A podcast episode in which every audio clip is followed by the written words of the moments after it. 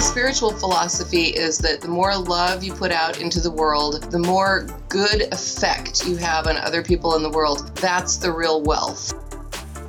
Welcome to the Entrepreneur's Journey podcast, where we delve into the stories of successful entrepreneurs so you can discover what's possible. Today's guest is Janea Dahl. Recently, I published a blog post and a podcast explaining how I haven't handled my own email in over 12 years. Now, after I released that content, I've had people come up to me going, "What do you mean? How have you not handled your email? What what do you what is that? How do you do that?" Now, I've been a person who very early on realized that email is a huge time suck. Like you probably are now, I used to deal with all my email myself. I think most people on the planet still do that. Their email inbox is something they see as their own, they have to deal with it. I learned that that inbox, my email inbox, is the biggest productivity killer, time suck. Not to mention, it goes completely against my goal for the laptop lifestyle. If I want the freedom to travel, to run my business anywhere, I can't be checking my email four or five, six times a day, worrying about you know customer complaints or new jobs coming in. And that's what I used to do until about 12 years ago. I hired my first ever inbox manager. And that was a person who became absolutely vital to not just my business but my life. It significantly reduced my stress because I think, like most people, you're, you're probably getting up early in the morning and handling your email then, and possibly you know spending one or two or even three hours. Your entire morning can be wiped out just replying to messages. Doesn't move your life forward. It doesn't move your business forward. It's kind of like busy work. Or maybe you're coming home at night to the big pile of emails, and you've got you know potential customer queries. You've got clients who are asking for things. These are important messages, and you end up losing your entire evening when you'd rather be relaxing, spending time with friends or family, or even watching Netflix, you know, whatever it is you want to do. But you've got this big pile of email that you know is not going to get smaller unless you go and deal with it. You know, the next day there'll be more emails coming in, and the next day there's more emails coming in. So for me, I made sure that once I got rid of it, I never had to deal with it again. So I've had either one or two or even three people handling my inbox specialists for over 12 years now. And I'm very excited to announce, as a special new sponsor of this podcast, I'd like to introduce you to inboxdone.com, which is a brand new service essentially offering what I'm talking about here a dedicated email inbox manager that can become part of your team and really take over what is very likely the single biggest stress point, time suck, productivity killer in your business and your life, no matter what you're doing. This person can do as much or as little as you like. They can potentially just come in and come up with some systems, some automatic replies, some templates, and they can just be there clearing your inbox, sorting things for you so you don't have to deal with it yourself and you know, you don't have that scattered feeling when you look at your email or email can be taken off your plate completely. So your dedicated inbox manager will deal with every message that comes into your inbox and also set up some really intelligent systems for doing things that maybe you don't do right now or maybe you, you kind of do. For example, do you have some kind of process for following up with potential customers? So people who show interest in buying your products or services, maybe just email in a question. Do you have a intelligently designed process for chasing them up over a period of weeks with several emails and you know are you doing that yourself right now well imagine you've got someone who handles that it's scheduled it's it's part of their job to make sure that goes out in a strategic way. The same goes for dealing with potential cancellations or refunds. So if you have a membership site now or payment plans this person can come up with a, a system for strategically handling those kind of queries to, to reduce your cancellation and refund rate. These are just a couple of ways you can actually increase your profits or reduce your losses with a really tailored, dedicated inbox manager. And this is actually, in fact, what we have in my business uh, right now, my information product business with uh, my blog and my podcast and all my teaching products. So, if all of this sounds interesting to you, if you'd like to learn more about the service, go to inboxdone.com and you can find an application form there to apply to get your own dedicated inbox manager as well. Just a word of warning though, because of the personalized nature of this service, they can only take on a few clients each month because you do get your own dedicated inbox manager. So that person is specially trained and that takes time. So they have a limit to the number of people they can take on board each month and really it goes to the best applicant. So do a great job applying And obviously, if you're a great fit for the service, you will get your own dedicated inbox manager. And email could be taken completely out of your life and you'll be able to experience what I've experienced for a long time now that sense of freedom, relaxation, the the idea that you you know you don't have to stress about this anymore. You don't have to worry about those emails sitting in your inbox. Not only that, you don't have to worry about whether you're doing a good enough job replying to those emails because you could be losing sales right now just because you're not chasing up in an intelligent way. So I encourage you to go check out inboxdone.com. I really recommend their services.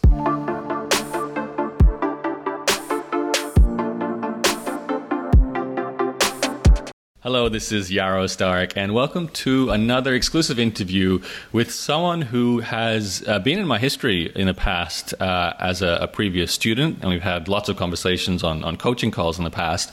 But more recently, my guest today uh, popped up. Uh, I think it was a comment made to a Facebook post, uh, basically saying how amazingly well her business has been doing, and uh, how I guess her life has changed. So I had to grab her to have a conversation, talk about what she's doing with her business, and of course, her entire entrepreneur's journey background story. So I'd like to introduce you today to my guest, Jana Dahl. I've been practicing your name.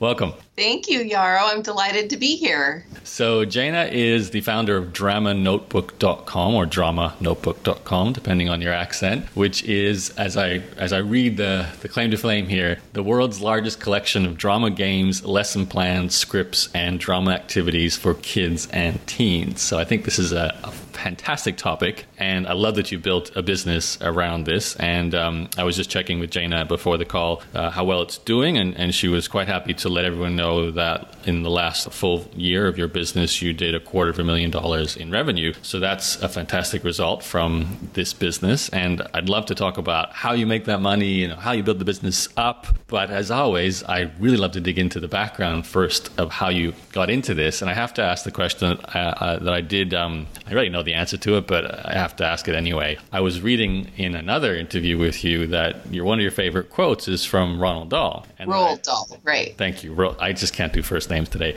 Roald Dahl, and your name, Jana, not Jania Dahl. You have the same last name, and I was thinking, wow, is that a coincidence? But apparently, it's got no relation whatsoever. Is that right? Right. No, sadly, no relation. I should just lie and say there is, but.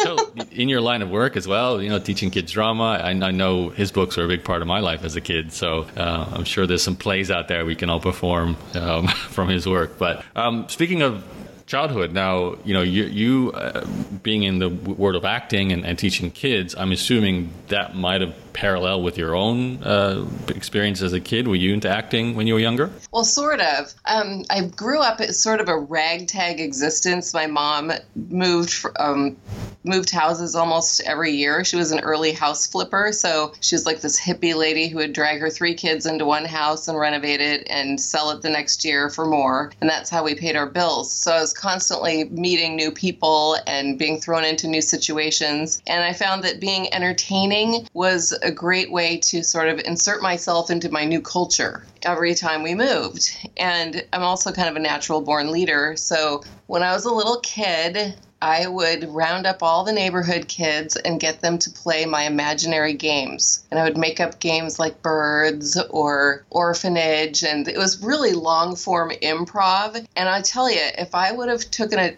adult aside when I was that young and said, when I grow up, I'm going to make a lot of money teaching people my imaginary games, they would have laughed me out of the house. That's awesome. So uh, I'm guessing you're an extrovert, judging by by that story.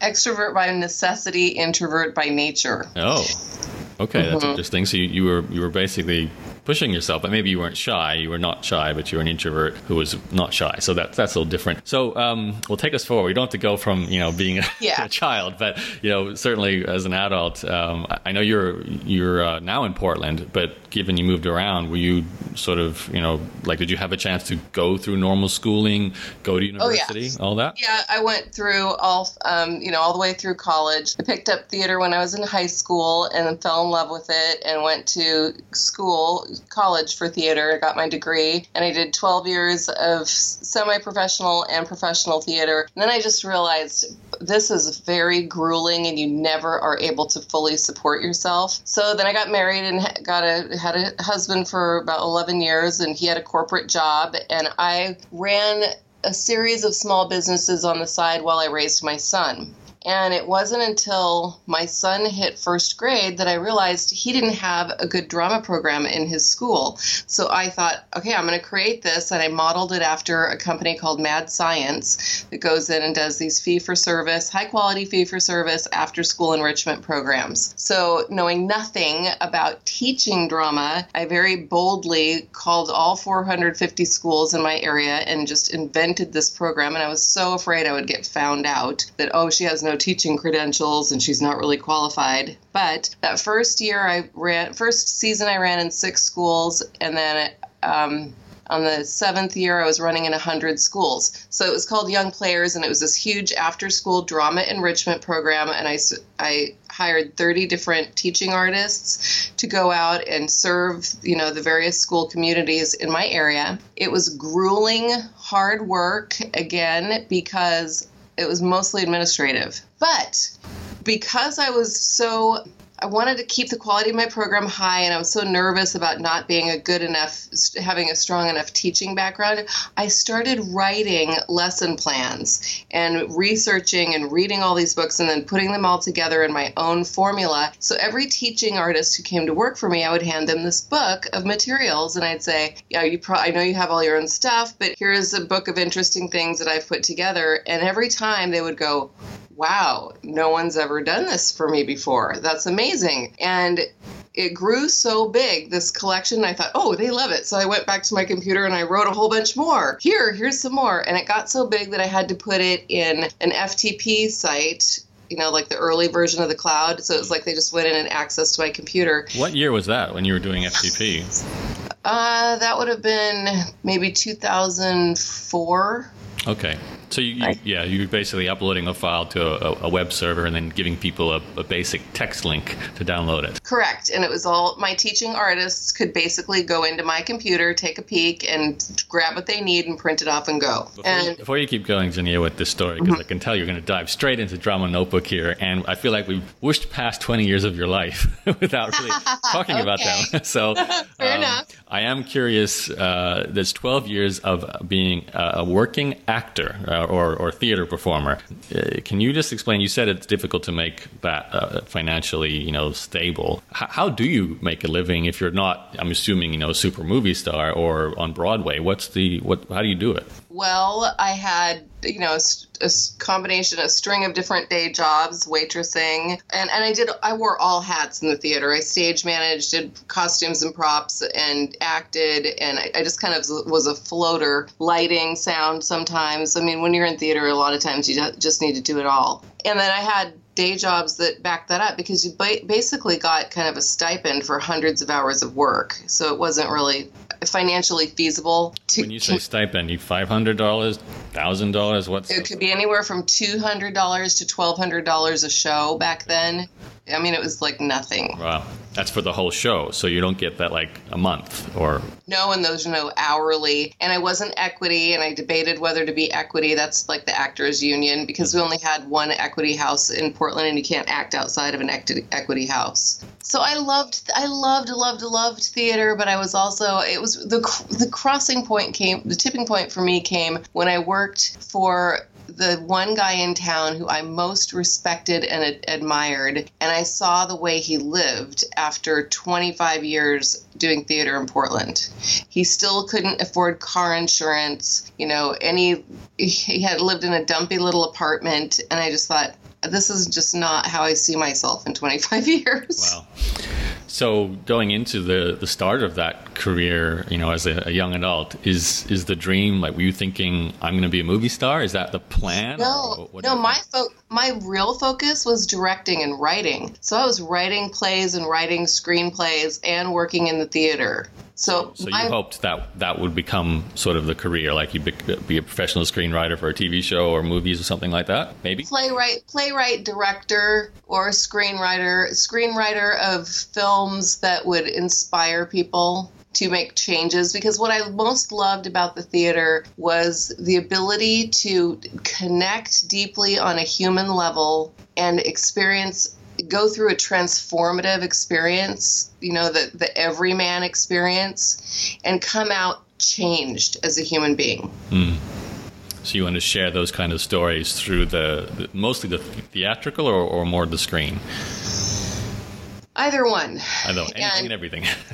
yeah and, and what i've come to learn really is it's is that i'm a writer that i'm not i have never wanted to be famous never wanted stardom or like, win an oscar or make millions of dollars. I my spiritual philosophy is that the more love you put out into the world uh, the more good effect you have on other people in the world that's the real wealth. So i grew up in a house of meditation and like contemplation and a lot of time with nature and really thinking about who I am in in the grand scheme of the universe and what is it that I have to offer. I mean life really is about just giving of oneself. Mm, I can see that. Yeah, would have been a huge influence on on how you pursued a career. You probably were at a point in time saying, "I value what I get out of this in terms of meaning and purpose more than money. I'd like to make money to make to live uh, off of this, but um, you know, and I can see why that would last 12 years too. You know, it'd be like, I, I can make this work because I love this work.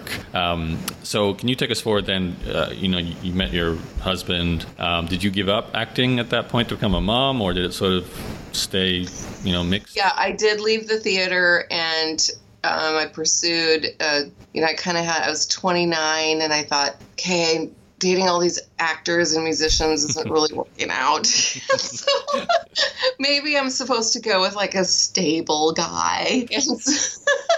So, so, I married a corporate guy, shocked the heck out of my family, and had a baby. And, and, I just felt like I was an imposter, Yaro. I mean, I couldn't do the corporate parties with the ladies with their coach bags and their, you know, Jimmy whatever shoes. I can't. I didn't even know the brands. I couldn't have cared less. Yep. So, so after 11 years, I finally admitted to myself this was a mistake, and he knew we were just on two different planets, and so we very peacefully parted ways and co-parented our son from that point forward. Okay. So- So, that then, and, and during that time, you were mostly a mom. I'm, I'm guessing, and, and attending parties Well, you don't want to go I'm to. I'm like a born entrepreneur. Like I bought Okay. my first business when I was 22. I bought the singing telegram company I was working for, and I was delivering singing telegrams, and I was the owner of the company. Oh wow. Those I will never buy a franchise again, and I will never buy a fad, some kind of fad business that's on its way out. right. You know, you don't see singing telegrams anymore, and I thought it was. I thought I can save this business, but they were. It was on its way out. 22. What can I say? Just before we move forward, I've got to ask a couple of questions about singing telegrams. So, what's the, what, what is the business model with that? People basically pay a fee to have you go to a house and sing a, a message. Yeah, what you do is you pay $900 a month in the 80s to the yellow pages mm-hmm. so that when people look you up, they can call you, you know, they call and they have a person dressed as a character come out and do this little acting, singing, dance routine and embarrass the heck out of them and then get $45 and leave. Wow. okay. And, Mm-hmm. and and that obviously you know was a fad, like you said. So, did you happen to learn any important you know entrepreneurial lessons from that experience? That Never buy a pet rock when everybody else already has one. Yes. Okay. Good lesson. don't buy a franchise. I paid thirty thousand dollars for that, and it was my life savings that I earned from cleaning houses and babysitting and investing in the stock market. Wow. So that was a big eye opener. I blew my whole thing on this business that didn't work, Wow. but I kept being an entrepreneur. Wow. Yeah. How did you feel at the end of it all? Were you kind of crushed, and, and how did you you know take yourself back up? No, because I called. It was a franchise, and I called all the other owners to find out how their businesses was, were doing. Because in my magical thinking, I just thought, well, everyone else has this golden key to success that I'm obviously not allowed to have, and all of them were out of business. And then I realized, oh my God, it's not me. It's just the time for this has come and gone. And I felt grateful for the learning lesson. I felt grateful for the fact that it did support me for a few years when I was young and I didn't have to have a JOB. And I felt grateful that I could move on and appreciate how doggedly persistent I am in the face of failure. So, was there another business after that before we hit what you do now with Drama Notebook? Yes, I had. Um, well, I, I, did go into corporate sales, or I mean, media sales. I did like the local TV station and newspaper station. I, I worked for a few years selling, you know, media advertising and being an imposter while I was married. And then um, I ran events for a dating service. So I did like 165 promotional events, events and trade shows for a dating service. And then I opened my own trade show consulting business based on that. And I, so for about eight years, I sold exhibit space and sponsorship for trade shows on my own as a freelancer. You've had quite a variety of, of different careers or, or business uh, businesses over the years. There's, I don't see the connection between maybe singing telegrams and, and theater. There's a, an overlap there. Uh-huh. Um, but yeah, you, you certainly jumped around a bit. Uh, well, at the heart at the heart of it are sales, like media sales and trade show sales. And now what I'm doing is selling too. And I don't think sales is a bad word when you're bringing something, bringing together person's need and something that fills that need, and you're just the facilitator. So, and I love being and I love engaging with people in an, in a way that it has integrity. I guess I would say, right. yeah.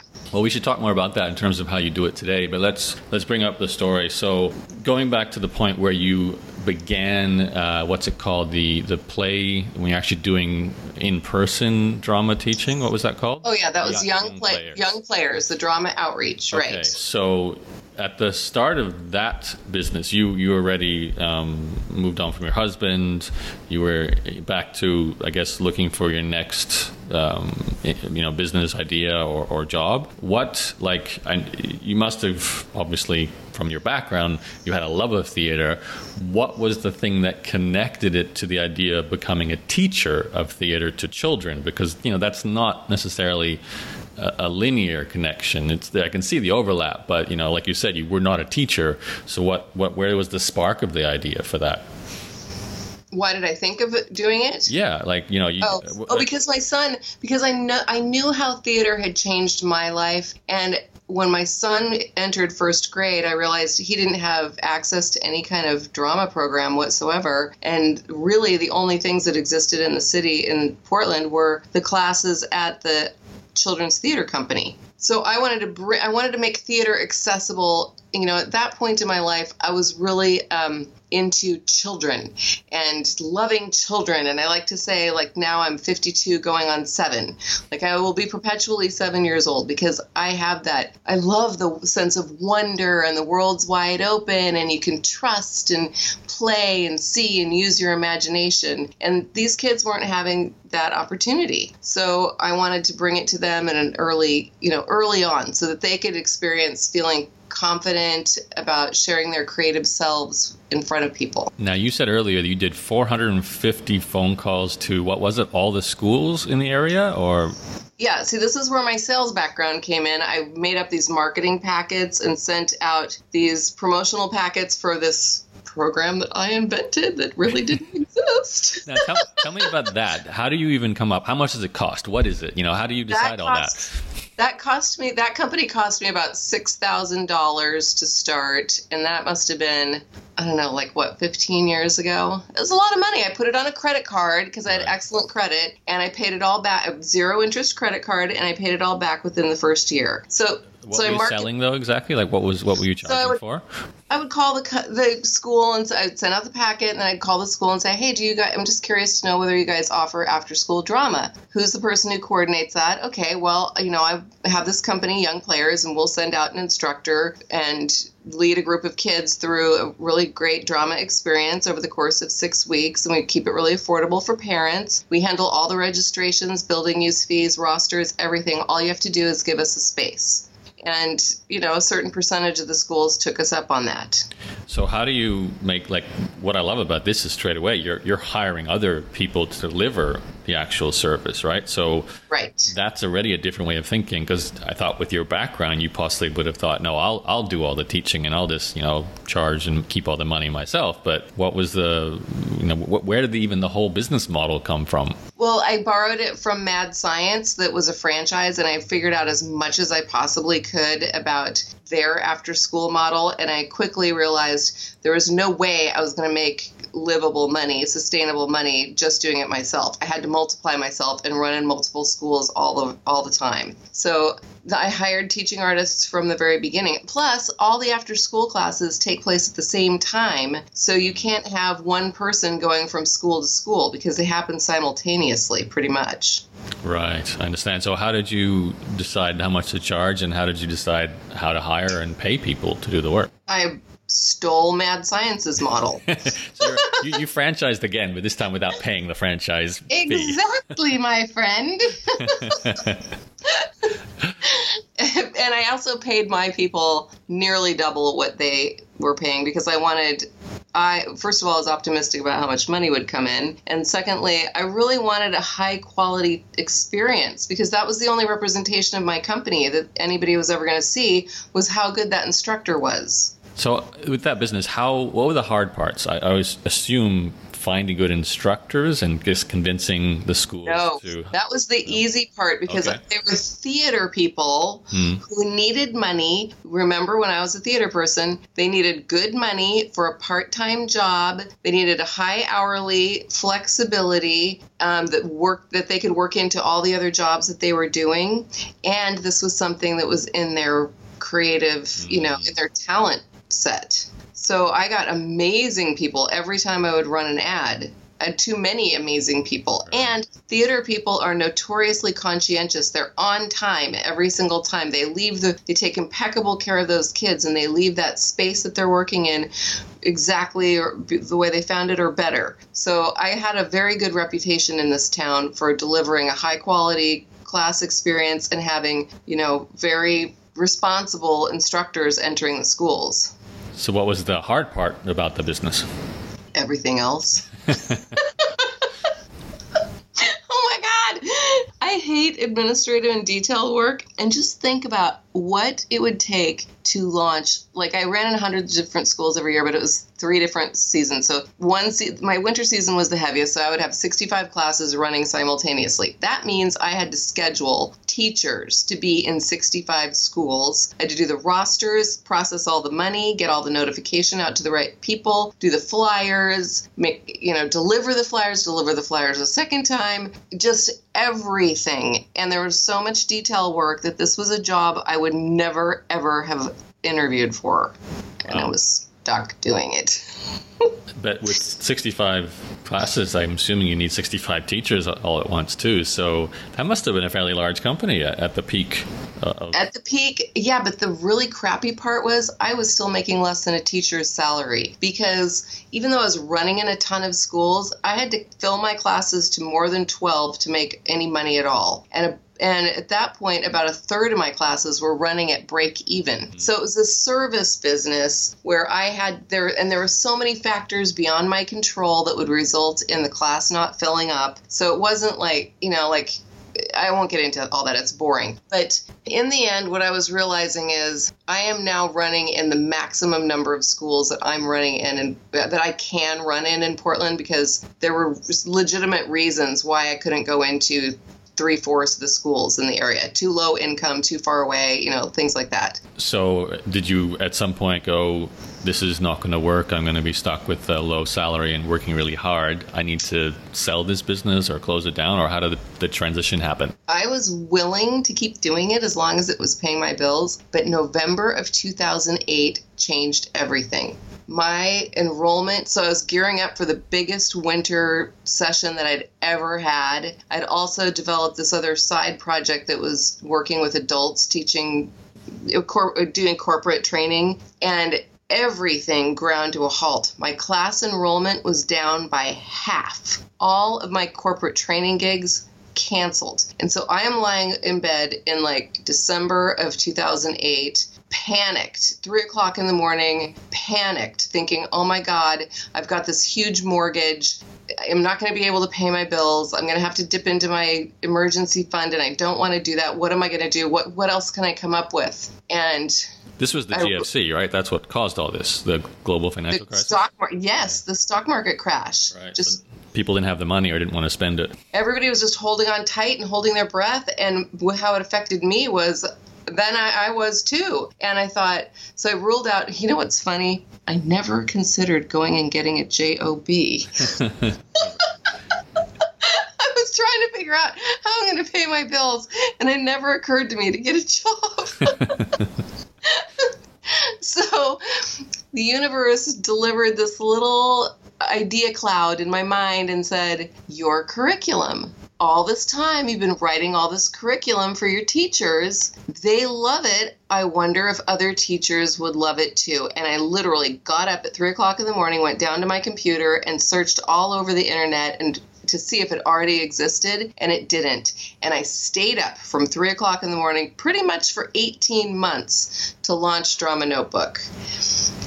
And I so I had to reformat all my material. I had to learn all about internet marketing, which I knew nothing about. Let's, so that let's, let's start there. I'd love to. So you're it's 2008. GFC's happened. Your physical real world business is sort of not working, and you've had a, a, a spark for a, a way to take some of the assets you have in one business, all these great uh, courses, curriculum, handouts, basically PDFs with with lessons. I'm assuming, right? And you, you want to figure out a way to make money from them. Now, I'm curious. Your initial thought, how you're going to make money? Do you think I'm just going to sell them like uh, you know ten dollars each, five dollars each? What do you what, what was your first thought? Okay, my first thought, and this is this is an interesting thing for your listeners to consider. My first thought was not about how I was going to sell them and make money. My first thought was, what's the most artful way for me to present this to teachers so that it's the most usable? You know, like I didn't uh, um, the way my teachers used things was that they picked and they pick and choose what they need for that particular thing. You don't just tell somebody, "Here's how you teach drama. Go out and do it." It's not a step by step how to. So it needed to be. I find I arrived at membership site with a huge searchable curriculum library, lesson library, because that's the way teachers are going to need it. They're going to go on looking for. I need to do some stuff on pantomime today. So if I'm selling a drip course or any kind of thing that's sequential, drama teachers don't need that. They want like an all you can eat buffet, a database of, of classes. Yeah, but it's not all you can eat unless you buy the yearly. Let's not talk about your current system, but let me. I want to go back to the start. So you, you have this idea. Okay, it's going to be a, a membership subscription. I'm going to give them all these lessons, and that's the starting point. Is that right? Correct. And it was the first version of the site was a simple, well, the one of those long scrolling sales pages. Why did you decide to do that? Because that's the way everybody did it, honey. Don't you remember? I do, but I'm curious why you decided. You know, like did you go online and, and just look up other people's products for sale, or Yes, and I took some lessons from yours truly. okay, so I came into the picture now. yeah. Okay. Then enter Yaro. Yeah. Now, I have such a distaste for the people in your space who do what they do a certain way. They remind me of like sale, like used car salesmen. I mean, I love salespeople, but like slimy salespeople, no. And the you know the shouting at me, the infomercial voice, and the all this stuff about like you can make money on the internet by affiliate marketing and or or link building or you know those link farm sites that Google used that used to exist that don't anymore. It, it was just like this whole the whole get rich quick thing mm-hmm. annoyed the hell out of me, and I really loved what you were putting for forth because you kept saying serve your audience serve your audience don't do this unless you're a person of integrity who has something legitimate to help people hmm. and i went okay that's me So it sounds to me that you definitely did a bit of research. You went online and maybe dived into the internet marketing space a little bit to, to maybe teach yourself the basics. Is that before you found me? Is that what you did? yeah yes And, and obviously, when that happens, you get presented with a whole bunch of get rich quick stuff because they are plastered on all the banners, all the text ads, on you know all these blogs and websites. You can't not really miss them, especially in 2008, 2009. That was probably the, the epicenter of it all. So um, I liked already what you said before about your own decision. You know, you wanted to provide value to, well, it's actually been consistent. You, in the, the young players, you wanted to pay your teachers more to offer them uh, a better, you know, pay to do better quality work so you have a better quality business. This is also happening now with your desire to create a database so that they're going to have a lot of content and you're going to focus first on the value you can give to them. Mm-hmm. So when you then so did you um, i'm trying to remember like did you just read my free stuff first and then decide to join my training program or, or... yes you know yes you, you hooked me in and i the free stuff was really valuable and then i figured i thought since the free stuff is really good i wonder what's in the paid stuff. And the paid stuff was amazing and it really grounded me and made me feel like okay i can figure this out and i can be successful so, what at what point were you at then? Did you have a website or anything yet? This was while I was developing it because it took me 18 months. So, part of that 18 months was researching, you know, the what kind of webs, how I was going to build my website, what my payment platform was going to be, what the membership software was going to be, and my email newsletter, and putting all those pieces together and how would it work and how would the site look. And so, the first version of the site was a big long sales page with, and then you know, the link to join the subscription side. And once you're you're in the subscription side, well, you could see the lists. At the, at the at that point, I only had lists of things. I didn't have all those book titles on the site. It was just a list of activities. But and then I charged forty nine ninety five, and for a whole year, I didn't have any tiered system or any upsell or anything like that. And I think the did you give away free stuff at that point? God, I don't even remember, but I don't even think I had the email capture then. Oh wow! So I mean, I was product for sale. Here it is. Yeah, Get, give me forty nine ninety five, and I'll and you can get into this library, and I will keep adding to it every month. Okay, so um, I, before we answer the question of how that went, I am curious. You you don't sound like you came into this with a strong technical background yourself. So how did you build that website? How did you write all the copy for a long sales page? Because that's not a small job. And how did you set up a payment system? Well, I had a friend, my best friend at the time, knew knew a little bit more than I did, and she she built it. okay, so she created like a WordPress installation yes. for you, right? Yes, she did. Yes, it was really simple, very simplistic. But then I handled like the payment part. I just learned. I had to learn about. I think I use um, member, and I still have aMember because I've customized it to the ninth degree, and it's awesome. Okay, so aMember, and with payments, were you PayPal back then, or I was pay? Yeah, I was. Yeah, I was just PayPal in the beginning, I think. Yeah, because I didn't want to. I didn't want to invest in like doing all the time and energy into a merchant account before I knew it was actually going to work. Okay, so it sounds like your first version of this business was a WordPress blog in order to create the sales page, uh, member to run the subscription, the membership site, and deliver the content, and then linking that into PayPal to take the money. The only thing you haven't told me about is the sales page. Did you actually sit down there and, and write it yourself? And, and uh huh. Was that easy for you? Yeah, because I have a writing background and a sales background. And I took a bunch of tips from your blog mastermind. Right. You probably could have even just maybe even copied my sales page on some level. that would probably. starting point.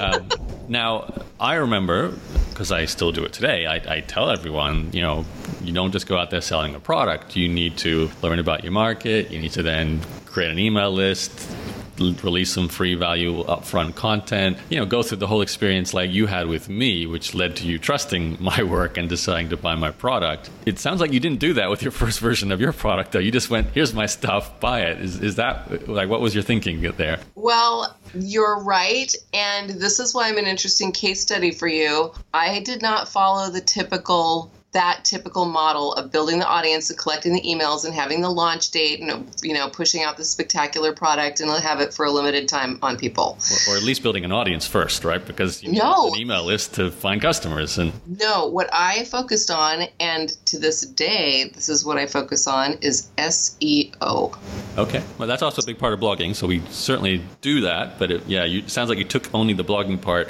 not so much the email marketing uh, product launch part. Right which is good because the SEO part's the long-term lasting part, and that's why you're, you're still doing well today. So, can you tell me then, given that was your process, you still need to create free content to make that part work. So, what, you know, how did this evolve from just a sales page to a, a real content business? Uh, well, probably shortly thereafter, I had an email me for this free thing embedded on the site, and I started collecting the free emails and then doing the dripping auto responders. But I wasn't even very good at it. Had you made a sale yet?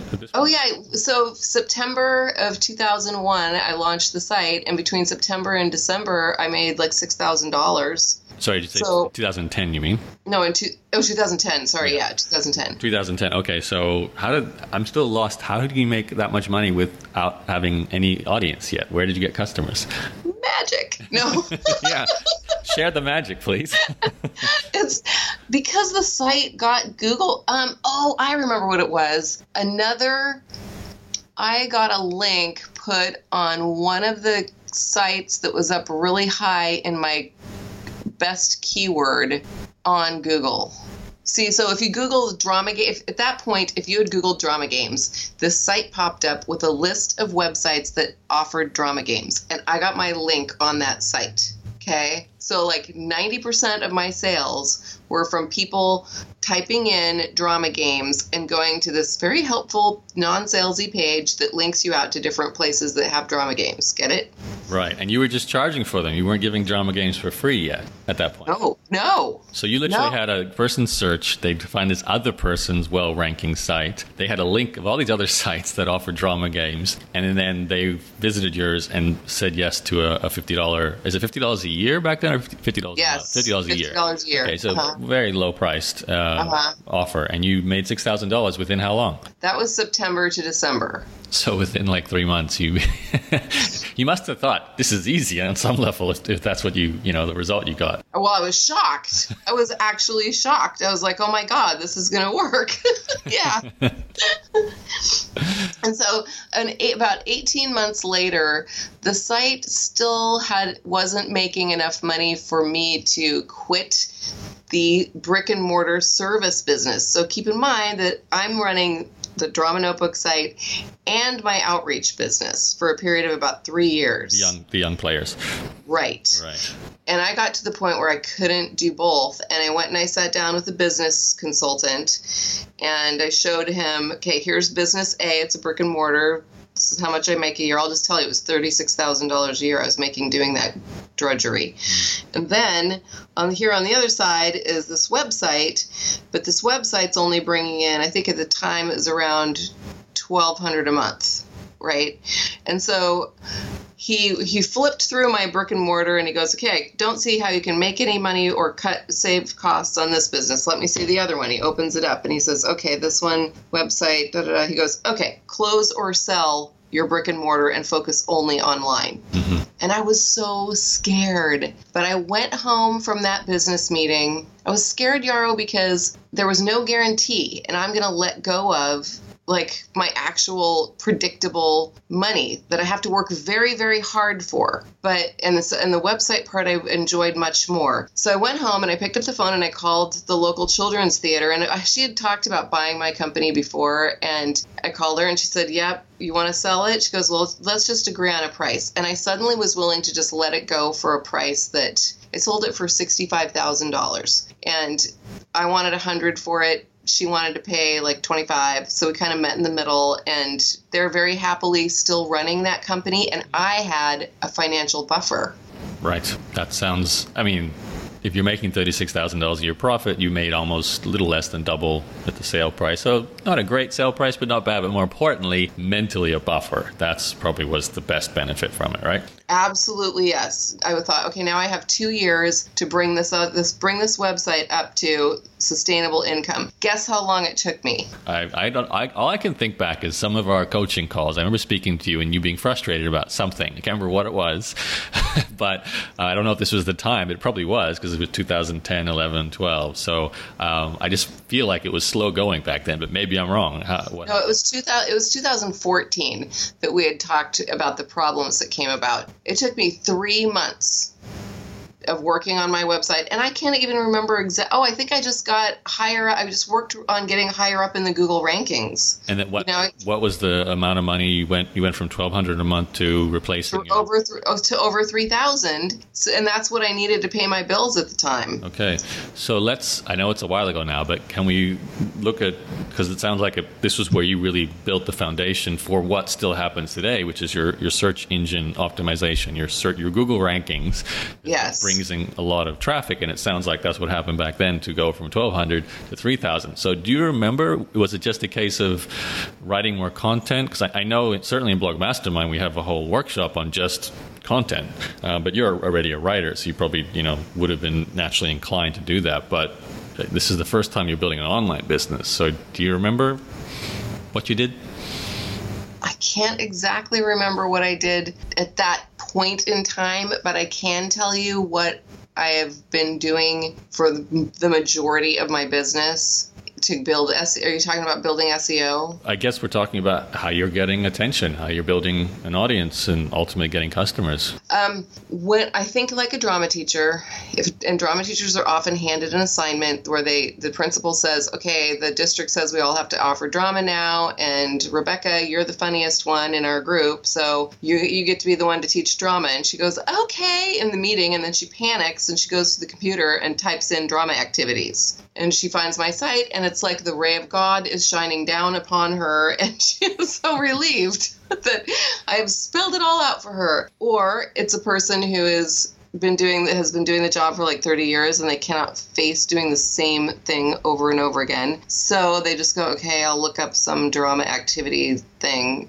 Wow, what's this? And they get on my site, and because my team and I invented a whole bunch of stuff that nobody else has, they're thrilled because, and I keep pumping it out and giving them new stuff so they don't get tired of themselves. So they type it into Google. So I sat down, you know, this is traditional keyword research wisdom. You write down all the different things that a person would type into Google, and then you back reference it with Google Analytics and see which ones actually have the highest search volume. Now, Google's not being very friendly about giving us that information anymore, so I suspect you have better tools. Well, yeah, not really. I mean, there's certainly the. I'm, I'm not so focused on SEO. I still, like you, I heavily rely on it, but I think, um, I guess we fly a little bit more blind now. I think the uh, the ad buyers way, way have way more data when it comes to this, but it's usually more on ads, not necessarily on organic search, because, like you said, Google switched off displaying what actual keywords get what actual traffic. So um, you kind of have to look at your own uh, your own analytics, which it sounds like you did, and you know you can see. I don't know what the phrases are for, for yours, but it might be like you said, uh, how to teach pantomime, something like that as a as a phrase, and, and then you just what do you write an article about that, or do you, what do you do? Well, I've I have a, a strategy that it's not the most sophisticated, and I'm sure I can do better. But the, my top keywords are drama games, so I've created 40 drama games every teacher, every drama teacher should 40 classic drama games every drama teacher should know. So that's, you know, I give those away for free and you can email, it's got a landing page with this sign up and get that. Then there's another one, how to teach your first drama class. Same thing, you can get this in a printable PDF, just give me your email. And then there's another one. So I really wanted so I so I get a lot of volume off of those landing pages for those keyword terms and then I put them into the traditional funnel where I, you know, give them the autoresponders to try to convince them, convince them, convince them, and then leave them alone for a while and try to convince them again. you know? and one of the keywords, and this is a little, so that's my overall business strategy was to create linkable, shareable assets that have staying power that anchor me at the top of Google and provide me a steady stream of new leads, new potential customers. Can you give me an example? Because I know I, am looking at your site now, and there's a lesson library um, which is full of, I think they're mostly PDF downloads. Is that right, or are they actual online? Yeah, It's all PDFs, except I have 50 drama games on video. So, what is? How are you able to rank this content if it's mostly PDF? Are the PDFs themselves ranking, or, or do you have pages with, with with articles on them? No, Mike. No, the pages that are ranking the highest are if you go to the free stuff, and you scroll down to drama games. Right. Okay. So those are my lead generating pages that have the free content that convince people to get into my funnel. Okay, so dramanotebook.com forward slash drama hyphen games, or just go to the free stuff in the navigation bar if you're looking at Yeah. uh, Janea's site, and you'll see that. And so this is basically the this is where you were kind of following my model in some way. Maybe it, Yes. it was more subliminal, but not directly. But um, you're saying here's the most popular. You did actually did exactly what I'm teaching. You you went through a customer avatar experience uh, Yes. in your mind. This is what my target customer will go through, and you need to have something that will directly appeal to that need. You've got now. I'm going to click on warm ups. You've got boppity bop bop bop. Yeah. and when I click on boppity bop bop bop, uh, this is a warm up activity. Uh, as a just a, a, a page, uh, it's a blog Right. post essentially, right? It's a short blog post, right. So I have 40 of those. and these are all ranking for Mostly the drama games one ranks, but that's all I care about because I want to be number one in the world in drama games. Annoyingly, this other guy is sitting on the top of me right now, so I'm trying to kick him off. that was a battle. So then you've got you've got a lot more on this page. So drama games is like the big entry database point. and this is where people. This is like your. I have a blog profits blueprint, and I have a free webinar. So that's my big free resources I give away. You have a drama games page that's just got a ton of free games they can start using to start teaching drama. But clearly, clearly they're going to go. This is just a starting point. So how do you, what? Where does the sales part come into this? What, how do you get them from the Well, free if you're looking at if you if you're looking at any one of those pages, there's this join now and blah blah. And when you e- get emailed, it's there. My call to action could be improved on my site, Yaro. I'm actually looking at that right now. Well, I mean- Can we just say because if I click join now, you take me straight to. It looks like a, a, a an aMember create new account form. It's not a sales page, so to speak. It's really just, just. sign up.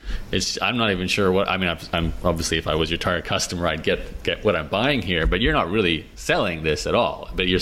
This is what sells. This is how you're getting a quarter million a year, right? They go from free content to this. Well, if they sign up for my email, they get a few nice emails following up Right. and explaining what it is. Also, by this point, my organic traffic, I wrote this down. So I get about seven, 70 to 100,000 visitors a month on my page. Uh, 50% is organic Google, 25% is direct. Which is people coming back, right? Because they're they're probably Or members. being or being told about the site. Right. Referrals. and that's huge. So I've always been a proponent of the soft sell, and I don't want teachers to feel like I'm hammering them and selling them. Right. I, I want to present this amazing cornucopia of unbelievably great stuff at a price they can easily afford because 9.95 a month at the is 10 if they get 10 downloads and that they can download anything on that lesson library for a dollar basically Right. and these are some things i have sweated over Yaro Yeah, we haven't really talked much about the evolution of your pricing model because today you charge nine ninety five for ten downloads per month, twenty four ninety five for twenty five downloads used anytime, or a yearly subscription for eighty nine ninety five with unlimited downloads. Pay by credit card, pay by PayPal. Uh, was has this changed a lot since that early days we were talking about, kind of like 2012, 13, 14 to what it is now? Yeah, first I added the monthly um, because I recognized that I, I wanted to fit into the drama teachers' lifestyles. And I so some people were just going to be teaching for a couple months and they didn't need to buy a yearly. And so I made that the, that solution available for them. And some people were just going to teach for the entire summer, so the three month subscription. I wanted it to suit their pocketbook and their needs, and and not have it feel like I'm upselling you, I'm upselling you, I'm upselling you. It's like you can get what you need because I want you to come back when you need it again. I, re- I really feel like it's the quality of your your training that it's like triggering the word of mouth. So I haven't actually seen one of the PDFs yet, but I'm assuming they're mm-hmm. quite they're quite impressive. Well, drama teachers routine, repeatedly tell me this is amazing. I love your site. Your work is. We're having so much fun with this activity. I mean, I I get that daily from people. You have changed my life. You're a lifesaver. Godsend are the words that they use. So, so what does the business look like today in terms of your team and how everything is built? Because the website is definitely more polished than you know a basic WordPress sales page like it would have been in the past. So, how, right? Do you have tech team, customer service team? Are you still creating all the curriculum handouts yourself? What does it look like now? So it's so exciting, but I want to go back just a little bit and tell you tell sure. you about an experiment that I did. I wanted to get number one in plays for kids that's attributing i've got 30000 people hitting my site from that page alone. What i did because i thought okay how am i going to get that many plays to actually rank on google? So i had um, I, I curated the best of the free plays on the internet and just created a searchable linkable page right? Like mm-hmm. none, nothing in that free plays section is actually hosted on my site. And even though and this is a mistake i made that i want to share with your audience because i was blindly going after the keyword without realizing oh my god now i've created this marvelous thing that makes people not need my site I have like 400 free plays that I spent weeks and weeks organizing just so that I could get the traffic, but they're not converting at all. It's been, and I'm I'm either going to take it down entirely or convert it to a revenue model. And one of my ideas is to replace everything that's on that free played paid every one of those plays with paid like dollar downloads. Yeah, but, you make a good point. There's a fine line between how much free content you give and, and what you charge for. Right. And I get and I overshot it. So lesson learned. So now what did you ask me about my current business model? What does it look like in terms of people? Who's working with you and how, what do they do? Oh, okay. So I have I don't know if you know Miso. Miso is like some kind of rock star in the aMember world. And he, so I have Canadian Miso who handles my my membership stuff, and then I have. How do you spell Miso? Is that M I S O. Like the soup. Okay. Yeah. No. Nobody out there can hire him. He's mine. Okay. Oh, I thought it was a service. This is this is an actual employee, no, a contractor. It's just right. a guy. Yeah. Okay. He fixes a brilliant genius aMember guy, and then I have a WordPress gal who does a lot of changes to the site. Incidentally, everything you're looking on that looking at on that site was 100% me. I designed the entire thing, colors, everything. The only thing I didn't do was draw those characters. I have a friend who's an artist who draws those for me. Cool. And then I have the KGB, this other guy who fixes my uh, some technical issues. He's from Russia. okay. and, then, and then I have a social media intern. At any given point, I throw $100 to some really wonderful, vibrant uh, college gal to learn the ropes about social media on my site because social media only counts for less than 5% of my sales. So I don't put much energy into social media. So major and, growth opportunity there. I would think, but every time I run a social media experiment, the only one that performs for me is Pinterest. Pinterest accounts for 80% of my social media sales, but it's still like 1% of my sales on the website. I really don't think that that's my model. And I mean, you know, I'm in, I'm, I, am in a similar boat. Social's a tiny, tiny proportion. It's, uh, I think a lot of people depends on what you're selling. You know, you have such a clear person has a need. Google search to solve the need. Your website shows up. That's a beautiful process, and you know, you want to milk that for as much as you can. Right. And I've also had like just a couple of not districts, but like group licenses. You know, like smaller school districts, not states, I was going to say. So I'm signing up school districts for district wide lessons, and that just, but that's like that business model means I'm doing outreach. So I have a pretty small team of part time people who help me maintain the website you know, make little changes. What about the the lessons themselves? Those have traditionally been done by me. I am um, right now creating more of a community feel and posting all, on all sorts of forums and recruiting other very talented teachers to license work with me or sell me the copyright on things that they've done because a lot of it's out of my wheelhouse and it's working out really well, particularly in the scripts. Today I'm going to put out um, five new mixed up fairy tale scripts that are brilliant, and the gal who wrote them is thrilled beyond belief that they're going to go I didn't pay her very much to own the copyright, but she's thrilled that teachers all over the world, because I have like 3,000 mem- current members, teachers all over the world are going to be using her stuff. Mm, yeah, that's fantastic. So 3,000 paying customers, and, and, a lot of them on subscription, all of them on subscription, right? Because you're all all your products are subscription based. So yeah, that number is a little misleading because that lumps in people who've purchased my f- workshop lesson plans from the store. So it's probably more like 2,500 current active subscription members. Yeah. Yeah, still a very a great number. So your life must have changed a lot since the the hustling days of you know running well, all kinds of different businesses, including the, the physical bricks and mortar drama teaching, uh, the door to door singing franchise, you know, the um, uh, going to uh, court conferences and, and what was it you said you used to do uh, um, selling there and helping people sell there. So now you're 100% online.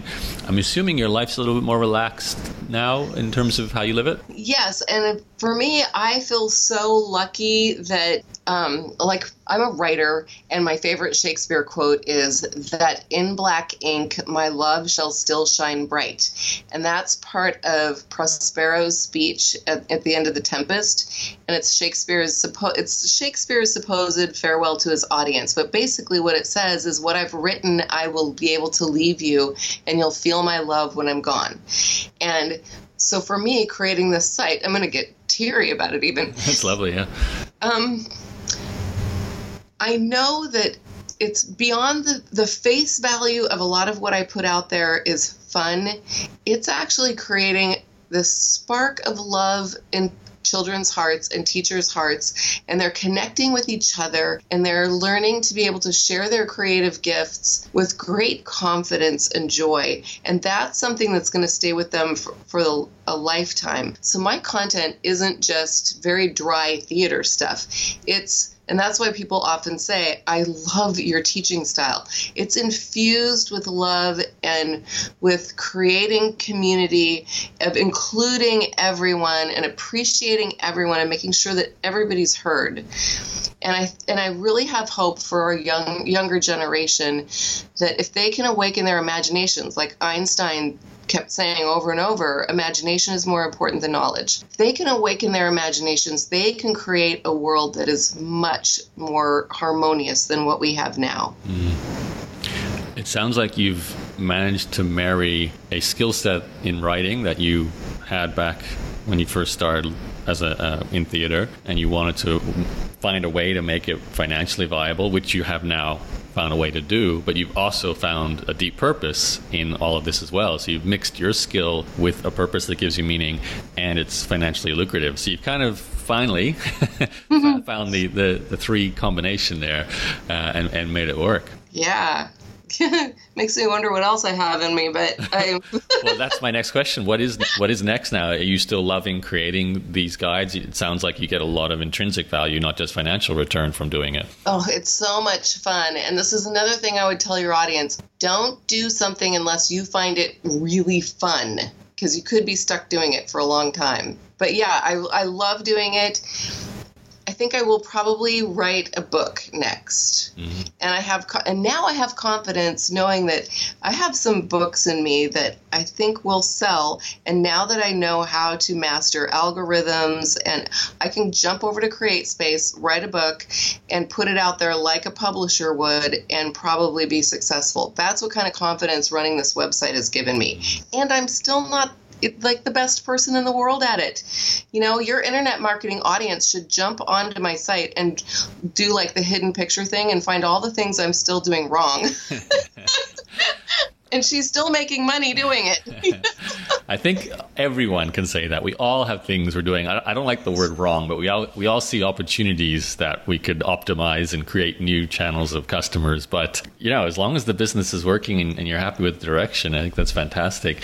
Um, I have to ask one uh, somewhat uh, selfish question. Back when you took uh, my training and enrolled in my program, I'm kind of curious was there anything in particular that altered what you do to the point where it's still you know impacting you today with the way you run your business? Because um, you know, obviously you you, you certainly follow most of the model. You're heavily content driven. Uh, you know, you found the niche market. Um, okay, maybe you're not hugely email driven, but it sounds like email is definitely a part of the business today. Do you remember back then, even on our phone calls, was there yeah. something that stands out from from back then? I have taken. I mean, if it weren't for you, I wouldn't have this site pure and simple. I wouldn't have felt the confidence that I could do it. I wouldn't. You have such a gentle way about you of making you you feel like like I tend toward being having anxiety, but I felt confident and I felt grounded because I felt like I could trust that your wisdom was solid and that you would lead me down the right path. And in particular, it was because I wanted to have a lot of integrity with what I was doing. And you talked about that a lot back then. Like, really having something wonderful for to really th- think in terms of serving your audience. And that made me go a little farther in being authentically me and writing things that were sometimes really strange or very very funny or just out there you know or using the word love in in my lesson plans. I was really emboldened to really be myself, and that made my material stand out. Such a good point. I, I have to say, it's been a huge part of my own uh, process as a blogger too. And thank you for the wonderful things you're saying about me.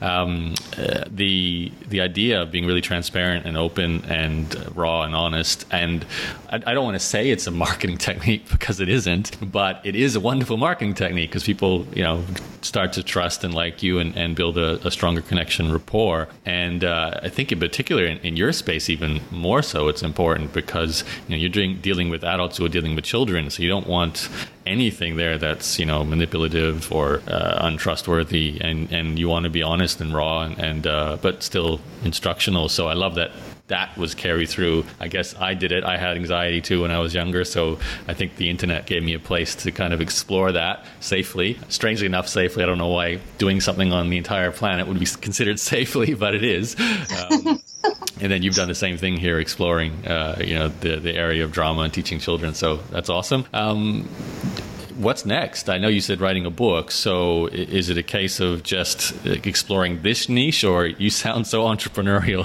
Janea, that there might be a completely new business coming up somewhere within your mind? Well, one of the things that I've thought about, first of all, I've thought about turning everything that's on Drama Notebook into a different site that was inspiring imagination. And it was a site for parents to have download imagination games to help their kids develop their imaginations. That one's too big for me to take on because it's not a keyword searchable thing. But that was in the back of my mind. But really, I think like what's been put in my heart to do next is to write this book that's been in me for about 10 years. And so I just have to push aside the, you know, working so hard on the website and at least give myself a couple hours a day to focus on that. I've just been through that. I am on the second last chapter of my book, and it's taken me ten years to finally sit down and write it. So I can. Oh, really? can tell you exactly what's happening. Uh, is it a is it a marketing book or like a fiction? Uh, neither, really. I mean, I guess there's you know a little bit of business in it. I can't not talk about business, but um, it's a personal development book. It's about about change.